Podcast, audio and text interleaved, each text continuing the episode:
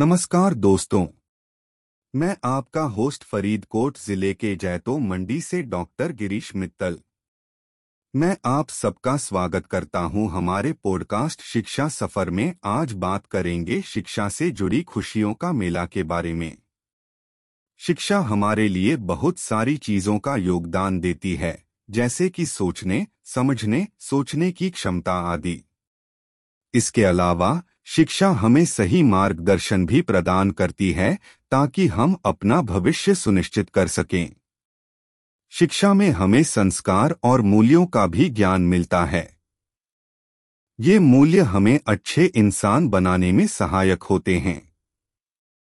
इसके अलावा शिक्षा उत्तम रोज़गार और आर्थिक विकास के एक महत्वपूर्ण स्रोत भी है।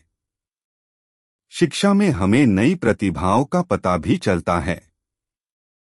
हम जानते हैं कि विद्या हमारे लिए फल देने वाली भेस इतनी खतरनाक नहीं होती है, परंतु फिर भी हमें इससे होने वाले लाभ से विराम नहीं लेना चाहिए। शिक्षा हमें नए दुनिया से रूबरू कराती है। ये दुनिया अभिवृद्धि और विकास से भरपूर होती है, जो हमारे लिए बहुत उपयोगी होता है। हमें अधिक जानकारी और नए तकनीकों का पता लगता है, ताकि हम भविष्य में अच्छी नौकरियाँ पा सकें।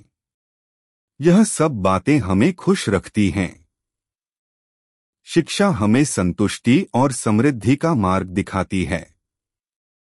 और इससे हमारी शिक्षा से जुड़ी खुशियाँ संसार भर में दुर्गम नहीं हैं। झारखंड के गिरडीह क्षेत्र में शिक्षा से जुड़ी खुशियों का मेला वर्ष 2019 में आयोजित किया